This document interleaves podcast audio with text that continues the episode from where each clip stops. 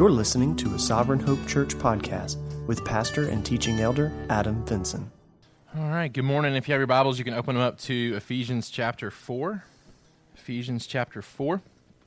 Last couple of weeks, we've been very application driven with uh, wrapping up chapter 3, verses 20 and 21, the ways that we pray and the expectations that we have in our prayers. And so, uh, two weeks ago, we kind of had direct application within our group, even as we spent some time praying during this time slot. And then last week, um, we spent uh, our application Sunday kind of reflecting back over uh, much of what we've been talking about in chapter 3. There's a shift that takes place now in chapter 4. So we've gone through chapters 1, 2, and 3. They've been very doctrinally heavy, very theologically heavy.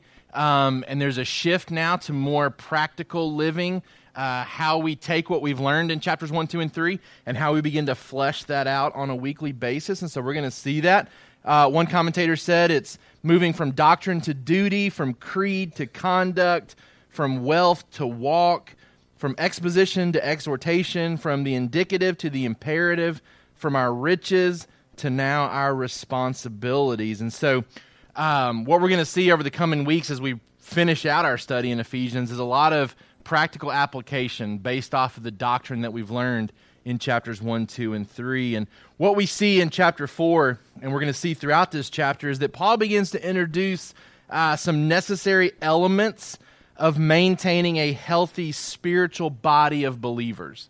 Um, so he's going to really start to give us elements that need to be present if we're going to have a healthy spiritual body of believers. Now, think about the fact that in chapters 1, 2, and 3, kind of wrapping up with chapter 3, Paul has spent a lot of time talking about the plan of the gospel being to unite believers of all different kinds, all different backgrounds into one people. And so he's going to tell us now what it looks like for those groups of people to come together as one body and how to maintain good health in our joining together. And think about how uh, within the health industry, right, there are different fads that come and go about how to be healthy but kind of the timeless things that are always present in all of the fads that come and go uh, is that you have to eat right or you have to eat healthy and you have to exercise. Those are two key elements that really are always present in whatever fad comes and goes. Somebody made a comment the other day. We were at the pool and uh, somebody had a drink that had like pink uh, stuff in it. Somebody said, "Hey, whose Plexus drink is this?" And they were just making a joke. But I was, I was thinking, like, man, I haven't heard the, the term Plexus in a while. That was kind of a, a thing that went there for a while. Um, there's other fads that have come and gone, things that, that people have done for a while, and it was like an explosion, and some people have stuck with it. Others have kind of moved on to the next thing. What we find in chapter 4 here, and this is true for spiritual health too, right? Like you see spiritual healthy fads that kind of work their way through Christian culture, things that uh, are kind of pushed, whether it's a book or uh, a specific teaching series from a pastor, and they kind of come and go. But what's timeless is what we're going to see here from the Apostle Paul. These things that are mentioned here in chapter 4 don't come and go. These are necessary elements for us to be a healthy church. These principles remain the same. They were true for the time when Ephesus was first reading this, they are true for us today, 2,000 years later. All right, and so we're going to see some key elements for, for healthy spiritual life as a church, as a body of believers. And so I'm going to read for you the text this morning, and then we're going to start to unpack it together. It says, I, therefore, a prisoner for the Lord, urge you to walk in a manner worthy of the calling to which you have been called, with all humility and gentleness, with patience, bearing with one another in love, eager to maintain the unity of the Spirit in the bond of peace. Paul starts this section out once again reminding us that he's a prisoner. We know that he's a prisoner, but he's always unique in the ways that he talks about his imprisonment, right? He's a prisoner for the Lord. And so, once again, he's telling us that his imprisonment is attributed to God's plan rather than human will, right? God is the one calling the shots in his life, not he himself, Paul, nor any other human in his life is dictating what is happening. God is in control of these circumstances. Paul finds himself in prison, but he sees himself as a prisoner for the Lord. And he's urging the people that are reading this, urging us even today, thousands of years later, urging us to walk in a manner worthy of the calling to which we have been called. I think it's interesting that Paul is urging this believing community to walk in a manner that he's personally trying to exemplify himself, right? He's trying to live this way, But think about what it is garnered for him. He's in jail, right? So it's not like uh, kind of the, the health and wealth perspective where you've got pastors who are living wealthy and then teaching people to do the same as to what they have done with the hopes of gaining that same type of lifestyle, right? You've got an individual who's in jail who has been living a life worthy of his calling. It's landed him in jail, and he is speaking from jail saying, I urge you to live this way too. And it may end up uh, leading you to the same place where I'm at in jail, but I urge you to live this way. I urge you to live a life worthy of the calling that God has given to you. The goal of walking in such a way is to maintain unity that fulfills God's plan for the gospel, right? So he's going to tell us about walking in a manner worthy of the calling to which we've been called. And then in verse 3, it says, to maintain the unity of the Spirit in the bond of peace. So the instruction that he's going to give to us this morning has an end goal. The end goal is that we would be at peace with one another, that we would be at unity with one another, and that that unity and peace would be maintained. And it's to be our eager goal. It's to be uh, something that we're eager to do, eager to fulfill, eager to maintain, Paul says. We're going to see through chapter 4 that we are united in our divine calling. All right, so we have a unique calling, but it applies to all of us, right? And then we're also going to see that, that we are united in our Christ like conduct. Salvation's been granted to us in all the same ways, so that divine calling is the same for us. Um, how we get saved, how we stay saved, how we enjoy salvation, all those things are true for all of us in here that are believers. And then there's unity in the Christ like conduct that we're called to. We're going to see what it looks like for us to live in consistent ways with each other. And the expectation is that we would all live this way. And if we all live this way, it will result in spiritual healthiness. All right, so verses 1 through 16 over the coming weeks, it's going to be all about unity. And then verses 17 and into chapter 5, it's going to be all about purity. Okay, let's look at the summary sentence for today in response to all that God has given to us, we are to live with the purpose of maintaining the unity He desires for us by seeking to demonstrate humility, gentleness, and patience in our interactions with other believers. In response to all that God has given to us, Paul starts this chapter, this section, I therefore. And so we refer back to chapter 1, 2, and 3. Therefore, because of what we've learned in chapters 1, 2, and 3, he now urges us to walk in a manner worthy of the calling, to live with the purpose of maintaining the unity he desires for us. And he's going to tell us that to do this, we have to demonstrate humility, gentleness, and patience in the ways that we interact with other believers. For our kids, Christians are to be known for humility, gentleness, and patience towards others. He talks about this concept of walking in a manner worthy of your calling. It has to do with how one conducts their life. It's really the, the guiding blueprints for how we make decisions, how we tailor our expectations and interactions with each other. Um, so, after explaining the gospel, we're now being told how to live in light of it, how to conduct our life in keeping with this gospel. You'll note in verse 1 here, he talks about walking in a manner worthy of the calling. You skip down to verse 17, it says, Now this I say and testify in the Lord that you must no longer walk as the Gentiles do.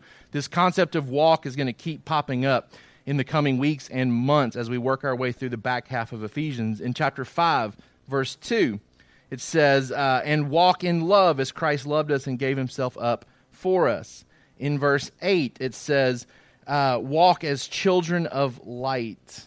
You skip down to verse 15. Look carefully then how you walk, not as unwise, but as wise. And so, this idea of walking is going to keep coming up. And again, it's the way that we conduct our life, it's the blueprints for how we make decisions. Uh, there's some other verses that I'm encourage you to kind of jot down uh, in regards to this too. Philippians 1 27 through 30. Let me read these for us just real quick because these all um, are written by Paul, and so they all kind of carry a similar idea for what he's trying to convey to us here in chapter 4. Philippians chapter 1 verse 27 says, "Only let your manner of life be worthy of the gospel of Christ, so that whether I come and see you or am absent, I may hear of you that you are standing firm in one spirit with one mind, striving side by side for the faith of the gospel." Talking about living, uh, walking in such a way that you are worthy of the gospel of Christ that's been given to you. Colossians chapter 1 You can flip over there if you want to, or just write it down. Colossians chapter 1, verse 9. And so, from the day we heard, we've not ceased to pray for you, asking that you may be filled with the knowledge of his will and all spiritual wisdom and understanding, so as to walk in a manner worthy of the Lord, fully pleasing to him, bearing fruit in every good work, increasing in the knowledge of God, being strengthened with all power according to his glorious might, for all endurance and patience with joy, giving thanks to the Father who has qualified you to share in the inheritance of the saints in the light. Again, that idea that we walk in a manner that is worthy of our calling. Uh, 1 Thessalonians chapter 2 is another one. Jot that one down. 1 Thessalonians chapter 2, verse 9. For you remember, brothers, our labor and toil. We worked night and day that we might not be a burden to any of you while we proclaimed to you the gospel of God. You are witnesses, in God also, how holy and righteous and blameless was our conduct toward you believers. For you know how, like a father with his children, we exhorted each one of you, encouraged you, and charged you to walk in a manner worthy of God, who calls you into his own kingdom and glory. The last one comes from Second Thessalonians chapter 1, verse 3. We ought always to give thanks to God for you, brothers, as is right, because your faith is growing abundantly, and the love of every one of you for one another is increasing. Therefore, we ourselves boast about you in the churches of God for your steadfastness and faith in all your persecutions and in the afflictions that you are enduring. Again, this idea here is present that we're to um, we're to have love for each other. We're to have a enduring love, a steadfast love, uh, even in the midst of persecutions that we are enduring with one another. It says, "This is the evidence of the righteous judgment of God, that you may be considered worthy of the kingdom of God, for which you are also suffering. So Paul keeps coming back to this idea in other letters that we're to walk in a manner worthy of the calling that's been given to us. He has spent a ton of time unpacking in chapter 1, 2, and 3 that calling that has been given to us. Now he wants us to walk in a manner that reflects it. Now, back to our text in Ephesians 1, or Ephesians 4, sorry. Ephesians 4, verse 1. I put in my notes note that we do not walk in such a way to earn a calling. We walk in such a way to reflect the calling that we already possess. That's important. All right? He says, I, therefore, a prisoner for the Lord, urge you to walk in a manner worthy of the calling to which you have been called. Because here's where the enemy could hijack this verse. The enemy can hijack this verse and tell us that we're supposed to live in such a way to earn a calling from God, to earn our salvation, to earn his love, to earn his acceptance, to earn an adoption into his family. But what Paul is saying is that you already have that. That calling has already been given to you. When you were dead in your sins, he made you alive. When you were sinners, he died for you in your place, right? So that calling has already been given to us. Paul's saying, in light of the fact that you have this calling, you are now to live this way. And that's a, that's a really important difference there. We don't walk in such a way to earn God's calling, we possess it already. And therefore, we are to walk in such a way because we possess it. The idea is our response to chapter 1 through 3 should be of equal value to the calling that we have just learned about. So, the way that we live is really to carry the same weight as what we've just read about and learned about in chapters 1, 2, and 3. That's what it means to say that our walk is in a manner worthy of the calling. That Greek word for worthy there is axios, and that's where we get our English word axiom from it. And that word means to be of equal weight. Think about it from this, this mindset, from the math mindset. If you're doing an equation in math and you've got that equal sign there, the implication there is that what's on the left side of the equation and what is on the right side of the equation is equal to each other, right? So if you have 4 plus 1 on one side then you would have 5 on the other, and that's equal value. When you're trying to solve for x, and you, so we're getting into some math here, okay? I love some math, all right? Um, if you're solving for x, so let's say x minus 2 equals 10. x minus 2 equals 10. We're going to add 2 to each side to figure out what x is, right? So if we add 2, we move that negative 2. Now we have x equals what?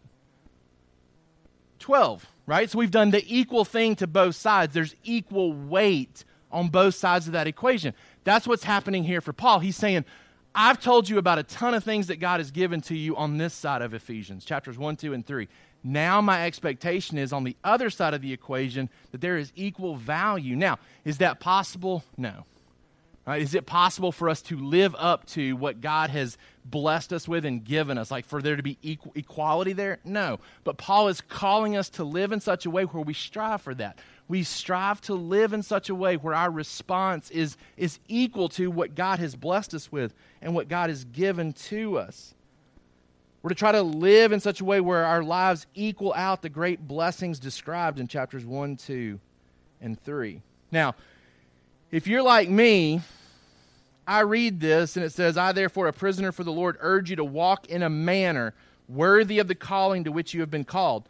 My first question is, well, what does it mean to walk in a manner worthy of the Lord? And if you're like me, what I'd appreciate is Paul giving me a to do list, right? Do's and don'ts. And if you would just give me that, then I can check these things off and know that I've walked in a manner worthy of the Lord, right?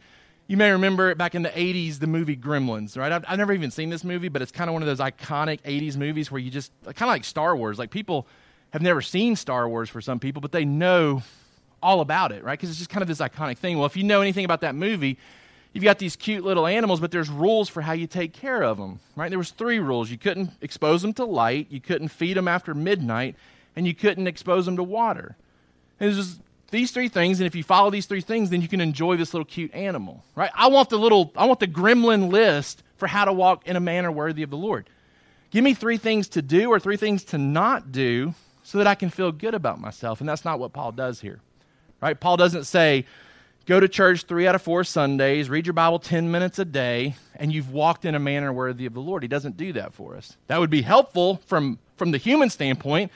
That would make it manageable, maybe from the human standpoint, right? But he doesn't do that. Instead, look what he says in verse 2 with all humility and gentleness, with patience, bearing with one another in love, eager to maintain the unity of the Spirit in the bond of peace. What we get instead are mindsets or character traits to adopt and reflect in our interactions with each other. And these are ongoing. These don't ever stop. We don't ever get to the point where we say we have done this to the fullest. This is an expectation that stays with us through the rest of our life. And it's not a fad that comes and goes. Paul is saying for there to be a healthy church, these elements have to be present amongst the church's members, and they have to be living and interacting in this way humility, gentleness, and patience, bearing with one another, and an eagerness to maintain that unity.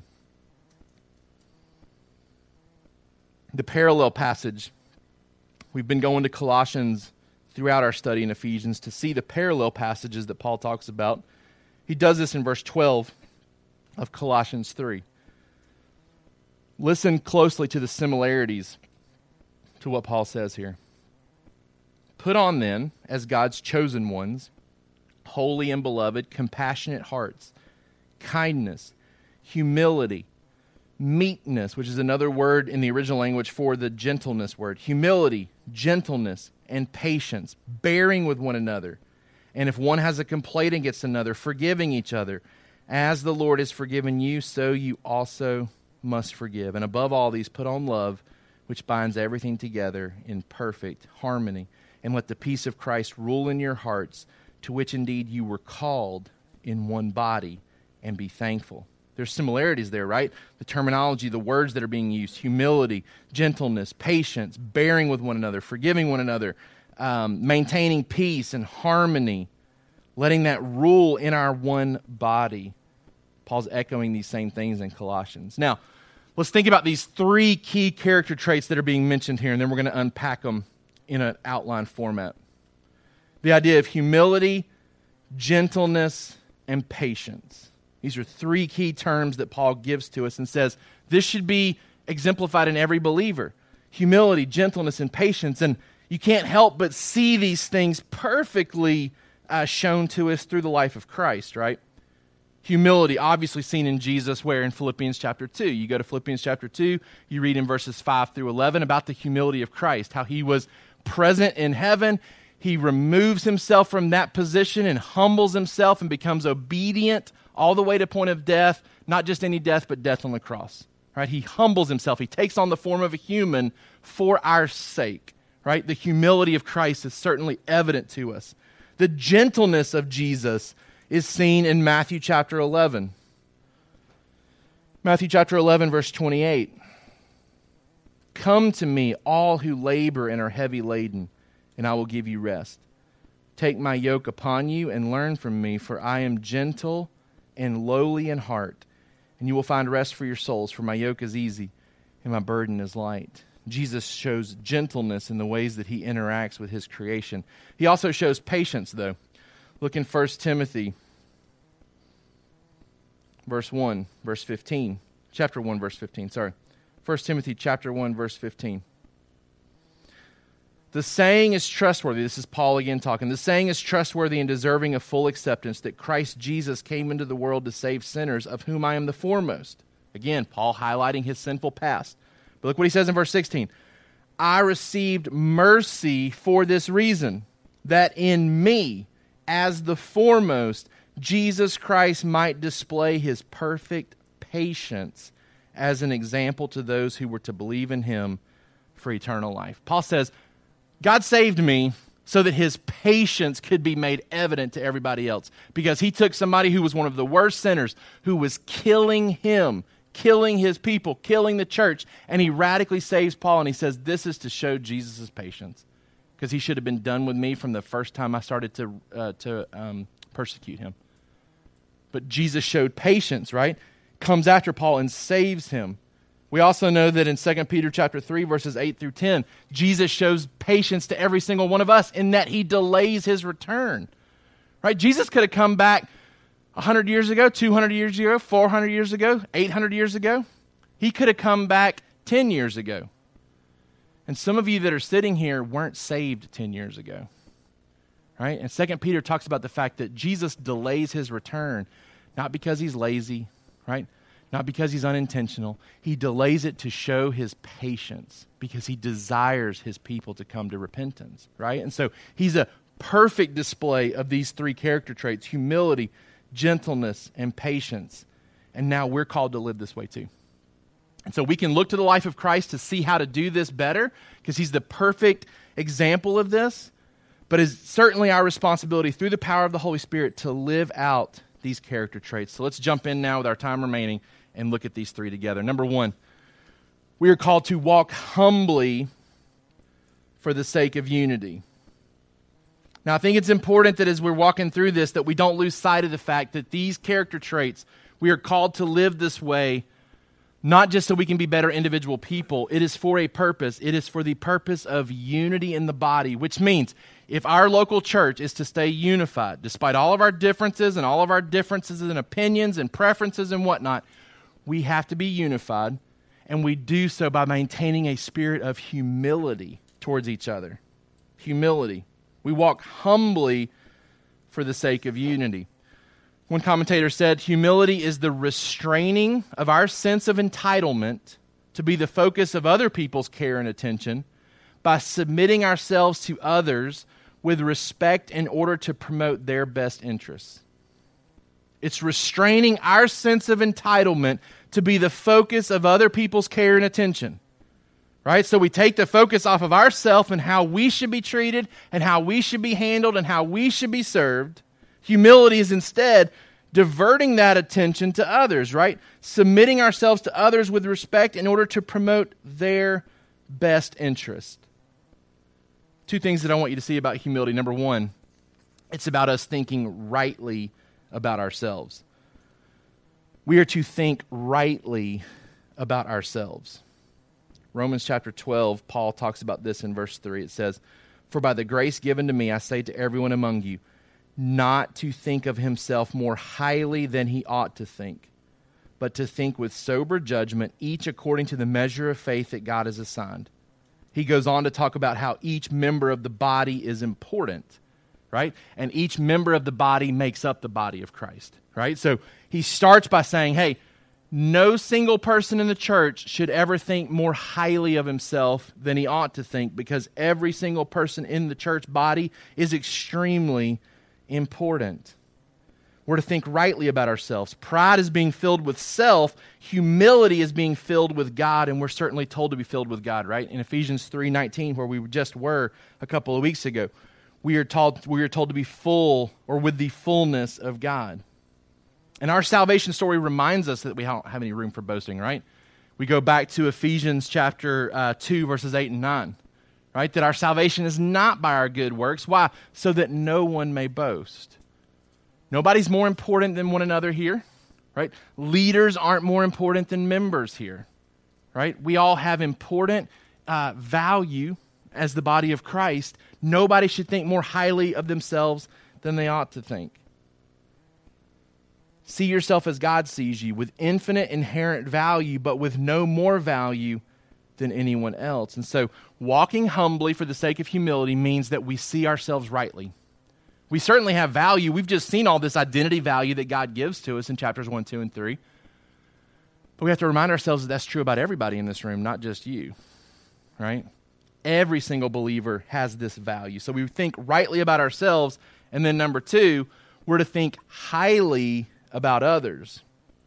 We're to think highly about others. And this is like the reverse of what we typically do, right? So what we're trying to do is get to the point where we see us on like the same level playing field. But what we typically do is we think too highly of ourselves and we think too lowly of others. And so we're having to reverse that. Scripture's saying, hey, bring yourself down a notch and bring everybody else up to where they should be. Because right now you flipped it you think way too highly of yourself and you think way too lowly of others. We're called to do the reverse.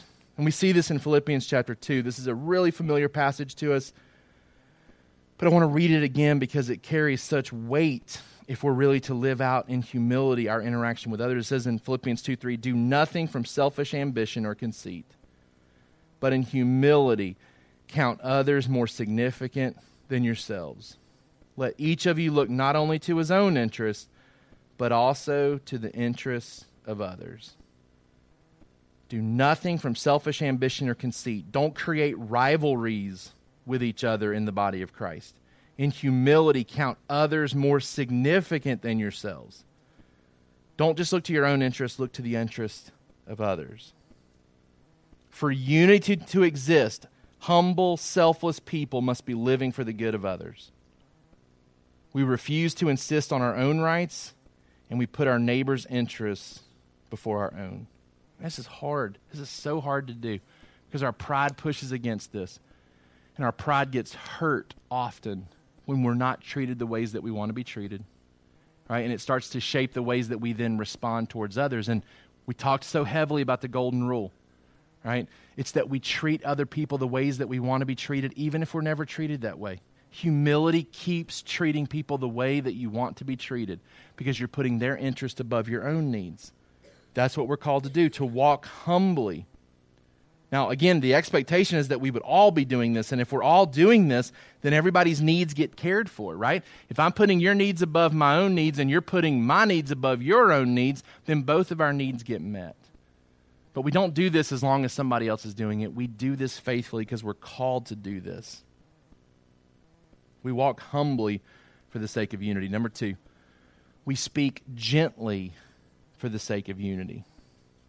Right? So again, this all comes back to how do we coexist as a church family?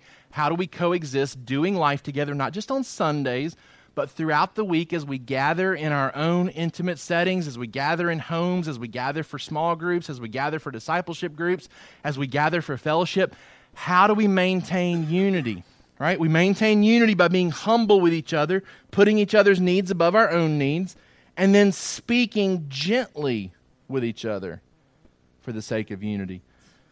One commentator said, Gentleness is dealing with others in a kind rather than rough way, with empathetic compassion rather than demanding force, soft encouragement over hard bullying. We're to speak gently with each other. Number one, we're to be intentionally under control in our interactions. And this is really what this word gentleness means. Some translations um, even translate it with the word meekness, which I think is really unfortunate that in our language, meekness and weakness rhyme because it's hard not to hear the word meekness and think weakness, right? Um, but man, what, what this word means, this idea of gentleness, is that you, you have your power under control and you are funneling it and using it appropriately. I see this so often as a dad. There are times when I'm conscious enough to make the decision of whether I'm going to be gentle or rough. There's plenty of other times where I just am rough without even thinking about being gentle. But there are times where I choose to be gentle with my children, knowing that I could have been rough. And by gentle, I don't mean I go soft or I go easy on them.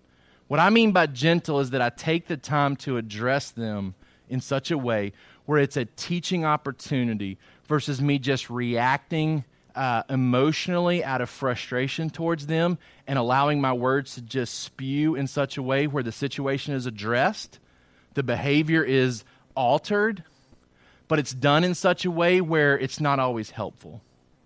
And I see the difference when I choose to be gentle and I choose to choose my tone. I choose to choose the words that I'm going to use. I choose to take additional time to address that situation in gentleness, with firmness, with truth, with correction, but I do so in a constructive way where I'm not being led by my emotions, right? I'm being led by the truth of the situation. And, I, have seen it in enough situations where there's times where I make, and, I, and there's times where I'm making a conscious decision to be rough. Because sometimes it feels good to do that right? Sometimes it feels good to express that emotion because you are frustrated. And to restrain it and to control it isn't as satisfying on the front end. It certainly is on the back end when I can look and realize that I've, I've shepherded my child well here. Right? It's not as fulfilling on the front end because I want to just express that frustration. I want to release that frustration.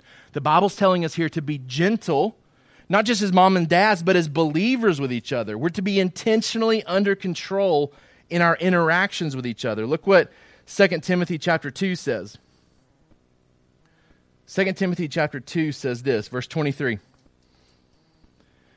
Have nothing to do with foolish, ignorant controversies. You know that they breed quarrels. And let the and the Lord's servant must not be quarrelsome, but kind to everyone, able to teach, patiently enduring evil, correcting his opponents with gentleness. God may perhaps grant them repentance leading to a knowledge of the truth, and they may come to their senses and escape from the snare of the devil after being captured by him to do his will.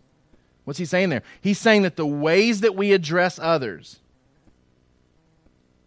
oftentimes may lead to their repentance. So not only is the situation addressed, but genuine, true repentance flows from that interaction because of the gentleness they see from you. Gentleness that you're called to uh, bear as an image bearer of God, right? That we're to, we're to convey the same type of gentleness that God gives to us. Titus chapter 3, verse 1.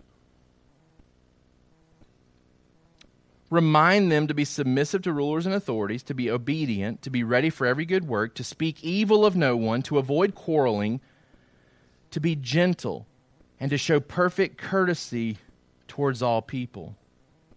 So you can see kind of the opposite of gentleness is this rough, quarreling, uh, arguing type perspective. To be gentle, to be intentional in our interactions with each other. Think about Jesus here.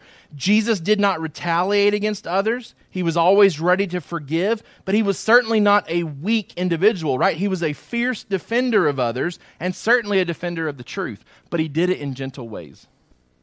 He did it under control, right? And we as believers are called to interact with each other that way too.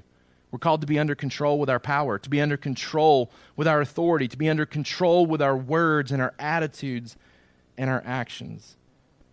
Number two, we're also to be intentionally under control in our care. Galatians chapter 6, verse 1. Brothers, if anyone is caught in any transgression, you who are spiritual should restore him in a spirit of gentleness. Keep watch on yourself, lest you too be tempted. Now, again, this is all in the context of unity. So, we're having to confront somebody in our church because they're going wayward, they're into sin, or maybe they've done something to hurt us, and we have to bring that up. We have to address that. The Bible tells us to do that with gentleness, to do that under control, to not do that out of an emotional response, to instead do that with an attitude of gentleness towards each other. We walk humbly with each other. We put the needs of others above our own needs. We then speak to each other with gentleness as the goal, with gentleness as the, the fuel for how we're talking and interacting. And then, number three, we love patiently for the sake of unity. We love patiently for the sake of unity. That same commentator said, long suffering, patience is long suffering or long temperedness with the faults of others by being slow in rebuking them and giving time for spiritual growth. We talk about short temperedness a lot, right? That's where we just hit a fuse real quick and we react suddenly. This idea of patience is being long tempered with our responses, that we're uh, long suffering with the faults of others. We're slow in bringing it up. We're slow in rebuking somebody for annoyances and preference type things. We give time for spiritual growth. We understand that the Holy Spirit is at work in their life. We're to bear with each other, is what's talked about here. So, going back to our text in Ephesians humility, gentleness, patience, bearing with one another in love. Number one, we're to bear with one another by correcting one another with gentleness. We bear with one another by correcting one another with gentleness. 1 Thessalonians verse 5 or chapter 5 verse 14. We urge you brothers, admonish the idle, encourage the faint-hearted, help the weak, be patient with them all. Right? He's talking about as a body of believers, there are people who at times are going to get lazy and they need to be admonished to get to work. They're going to be faint hearted and weary, and you're going to need to encourage them. And maybe you have to come back and keep encouraging them because they don't get the encouragement. You have to help the weak, but overall, that overarching idea is that we're to be patient with them all. 2 Timothy chapter 4 verse 2 it says preach the word be ready in season and out of season reprove rebuke, rebuke and exhort with complete patience and teaching. This even falls on the leadership within the church who is teaching the body to be patient for the teaching to take root in somebody's heart right? To be patient in how we love each other. We don't grow frustrated with each other so easily. Instead, we give patience in the growth that's to take place. We're to bear with one another by correcting one another with gentleness. Number two, we're to bear with one another by forgiving one another. We bear with one another by being ready to forgive one another. But in that parallel passage, we already read this, but going back to Colossians 3 13, it says, bearing with one another, and if one has a complaint against another, forgiving each other. What's the implication there? If I have a complaint, I seek that individual out. We sit down, we talk about it, we talk through it with humility and gentleness, with the end goal of me being able to forgive that individual. Why? For the sake of unity, to maintain the spirit of unity with the bond of peace. 1 Peter 4 8. 1 Peter chapter 4 verse 8 says, Above all, keep loving one another earnestly, since love covers a multitude of sins. What this means, this idea of patience, is that we don't stop loving others in this church because of those faults in them which perhaps offend us or displease us. We keep loving them, we keep pursuing those individuals. Number three, at times we're to bear with one another by removing one another too. This is where that idea of gentleness is weighted with truth. Titus chapter 3 Verse 10. Again, in the context of unity, as for a person who stirs up division, after warning him once and then twice, have nothing more to do with him. Knowing that such a person is warped and sinful, he is self condemned. Here, Paul's telling us hey, you don't keep enduring with somebody who is working against the unity. You've warned them once, you've warned them twice, have nothing to do with them because they are causing such damage. You've got to remove them from the body. This happens even uh, in Revelation chapter 2. Now, the unique, the unique aspect of this verse that I'm taking you to is that this letter is written to the same church that we're reading about in Ephesians. This is written to the church at Ephesus. Right? It says in verse 2 I know your works, your toil, and your patient endurance. Man, praise be to God. This church at Ephesus is a church known for their patient endurance with each other. But they're also known for how you cannot bear with those who are evil, but have tested those who call themselves apostles and are not, and have found them to be false. I know you are enduring patiently and bearing up for my name's sake, and you've not grown weary. Man, they, they were bearing with each other, loving each other, tolerating each other, but when the individuals in those church were teaching false things or causing divisions, they weren't going to bear with those people any longer. They were going to warn them once, warn them twice, and then have nothing to do with them. And so at times, bearing with one another means removing one another too. We walk humbly, we speak gently, we love patiently. Why? The implication here is that we seek to live with these mindsets for the sake of unity at all times. We can't discount the fact that what Paul has been teaching us is not this individual gospel, that this is how you get saved and this is how you escape hell. It's that, yes, those things are true with the purpose of us coming together as individuals who have been saved to form one body, a unified body that is put on display for all of creation, particularly the heavenly beings who look in ma- amazement and wonder at the goodness of God.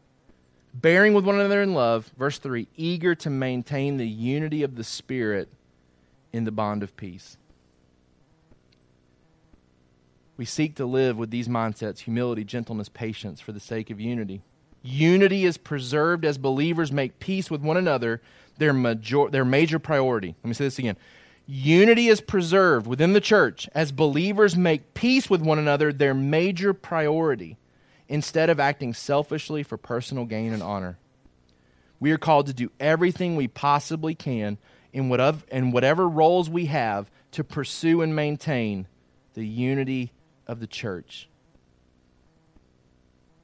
We've been talking about this for several weeks now that if there's ever a point where you are disunified with somebody, it is of the utmost importance that you fix it. It's of the utmost importance that you are eager to maintain unity by pursuing it with each other. I'll read these final verses to close us out. Romans chapter 12, verse 18 if possible, so far as it depends on you, live peaceably with all. That means if there's a situation where you and another believer are not at peace, that your eagerness to maintain the peace has led you to do everything that is possible on your end to live peaceably with that person. You do everything that you can on your end to do so. Romans chapter 14, verse 10. Uh, I wrote down the wrong verse on that one. Let's go to James chapter 3. James chapter 3, verse 17. This is the last one we'll read together. James chapter 3, let's start reading in verse 13. Who is wise and understanding among you? By his good conduct, let him show his works in the meekness of wisdom. But if you have bitter jealousy and selfish ambition in your hearts, do not boast and be false to the truth. This is not the wisdom that comes down from above, but is earthly, unspiritual, demonic. For where jealousy and selfish ambition exist, there will be disorder and every vile practice. Right? That's the idea of humility there, right? Where selfish ambition exists, there is disorder. There's not unity, there's not peace, there's disorder in every vile practice. Verse 17, but the wisdom from above is first pure, then peaceable, gentle, open to reason, full of mercy and good fruits, impartial and sincere, sincere and a harvest of righteousness is sown in peace by those who make peace. This is what we're called to do. We're called to pursue unity with each other. We do it with an attitude of humility, with an attitude of gentleness, and with an attitude of patience. The identity truth for us to remember this week is that every Christian has a calling upon their life, and is called to live out that calling. We're to live in a manner worthy of that calling. And it starts with our humility, our gentleness, and our patience. Now, let's just pause right here before I throw up our application and we sing a song and we go home. And think about those three key words for a second humility, gentleness, patience. Think about whether any of those three words would be used to describe you. And just be honest with yourself for a second. If somebody were to start writing down words that describe you, would they describe you as humble, as gentle, as patient? Would your kids describe you this way? Would your spouse describe you this way? humble, gentle, patient. These aren't always values that we think about.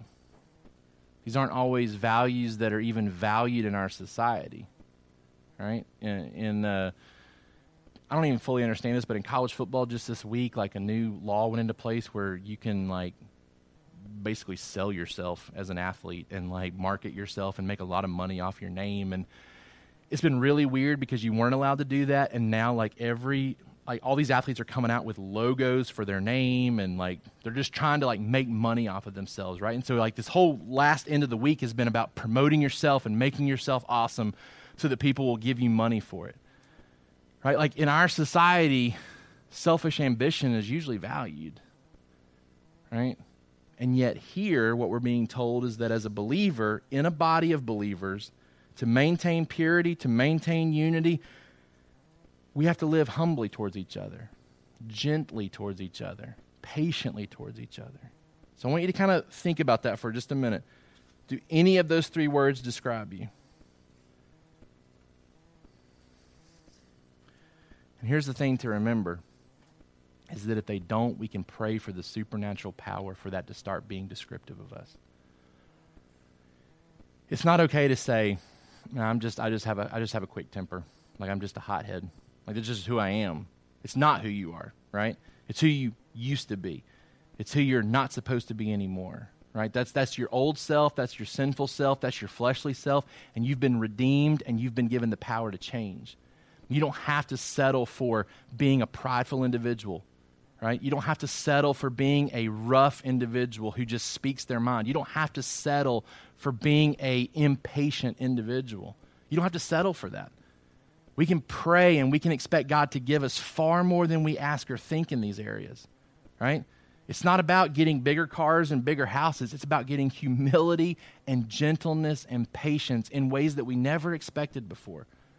Right? Some of us have been content to live pridefully and, and roughly and impatiently.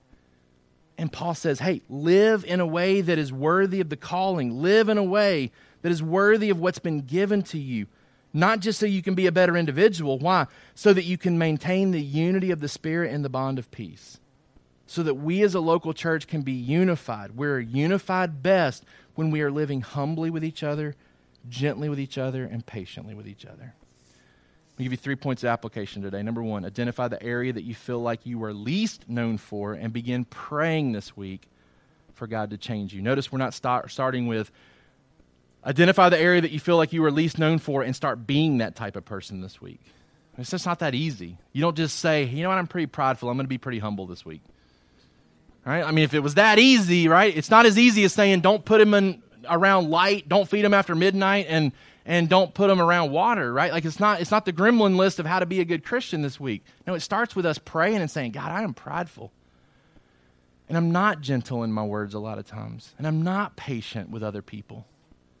I have too far high expectations and I expect people to be a certain way when they're not, and that frustrates me and it causes me to be rough towards other people, talk badly about other people, to quarrel about other people.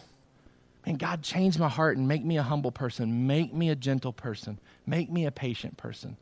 We can't generate this on our own. It takes supernatural power, and we can pray for this to happen supernaturally within us. Number two, if there is a specific way you need to reestablish unity with another believer, be eager about doing so this week. We'll keep coming back to this as long as Paul's teaching us about it. Like, I don't have some agenda that I'm trying to grind here. There's not some situation that I'm like, goodness, when is that going to get worked out? It's just as it continues to come up in the text, we're going to keep pushing for it. If there's a way that you need to pursue unity with somebody, be eager about doing it this week. And then, real practically for us, number three is we're going to do our C group sign up today. So at 2 o'clock, that's going to be an active document for you to be able to log in and sign up for our C groups for this fall. This is so important because this is how we will really start to live out these things that we're talking about this fall as we redo our C groups. This is the smaller group of people in our church that we're asking you to very tangibly love and serve.